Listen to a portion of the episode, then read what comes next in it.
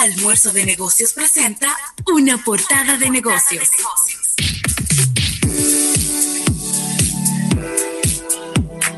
Bueno, y aquí estamos en esta portada de negocios agradeciendo a Gerdau Metaldón, la industria dominicana del acero.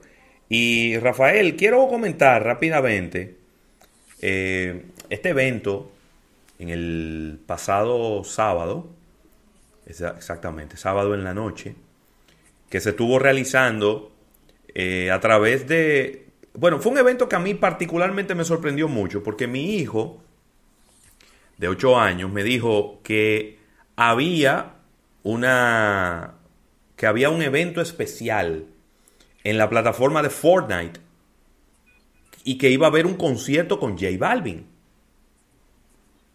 Y cuando él me ha dicho esto, yo dije, pero ¿qué, lo que? ¿Qué, lo, ¿qué será lo que este muchacho me está diciendo?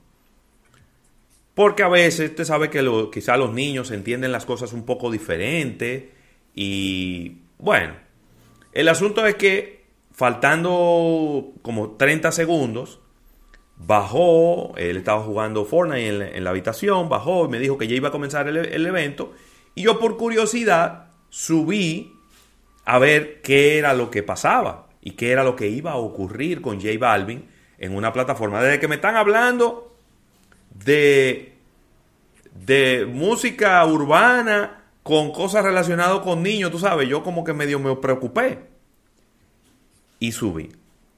Pues para que entiendan, ya Fortnite había hecho esto en el pasado y ellos lo que están haciendo es, eh, algunos artistas ya lo habían hecho con DJs de música electrónica, ellos están haciendo eventos especiales para su audiencia. Y lo que ocurrió el sábado en la noche fue un concierto de J Balvin cantando sus grandes éxitos en la plataforma de Fortnite. Es decir, es, es como un server dentro de Fortnite, uno de los diferentes salones en donde pueden entrar los jugadores. Y ahí se estaba llevando a cabo un concierto de J Balvin. Con todo, eh, estaba ambientado en Halloween, es decir, que todo era así como, como de Halloween. Y se utilizó una tecnología, Rafael, en donde era como un ambiente virtual, en donde lo único real eran él, sus invitados y los bailarines. Después todo el fondo eran imágenes virtuales creadas por computadora. A mí cambió. a mí me, a mí me pareció sumamente interesante y disruptivo porque fíjate cómo una consola de videojuegos ahora se convierte también en un canal para llevar entretenimiento a través de conciertos con diferentes artistas y demás. Está súper interesante eso. Claro que sí, de verdad que las plataformas, a medida que, han ido pasando los tiempos y los, y los procesos, se han dado cuenta que la especialización debe, debe abrirse, ¿no? Y, ¿Y esto qué le generó esto?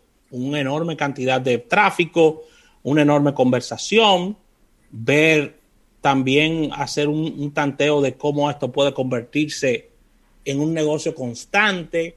La verdad es que esto lo que suma es positividad con relación al artista. Es un artista de mucha, de mucha pegada eh, en Latinoamérica sobre todo. Y mira cómo eh, llega a niños en el caso de, José Luis III, sí. y, cómo llega a, la juventud y a un público más adulto este tipo de iniciativas. Entonces, todo lo que, todo lo que toca aquí es sumar. Y de verdad que nos encanta cuando las marcas hacen estas, estas ofensivas distintas a lo que se viene haciendo. Había un motivo de más que era este fin de semana de Halloween, donde se tenía que realizar algo diferente a lo que se, a lo que se había previsto durante años. Y ahí está cómo Fortnite eh, formó parte de esta conversación en el fin de semana con un excelente concierto. Mira, Ravelo, quizás y sin temor a equivocarme, esta es la noticia del día porque es una transacción que marca eh, una, un movimiento con una, con una marca, valga la redundancia, que tiene incidencia, inclusive que ha tenido incidencia en la República Dominicana. y es que Inspire Brands está comprando el grupo Dunkin por unos 11.300 millones de dólares y esto incluye Dunkin' Donuts y Baskin Robbins. Wow. Lo compraron. lo compraron. Inspire Brands está comprando. Eh, Inspire Brands, para quienes no lo saben, es una compañía de, de restaurantes y ha llegado a un acuerdo de, de compra, de adquisición de Dunkin' Donuts y Baskin Robin por 11.300 millones de dólares.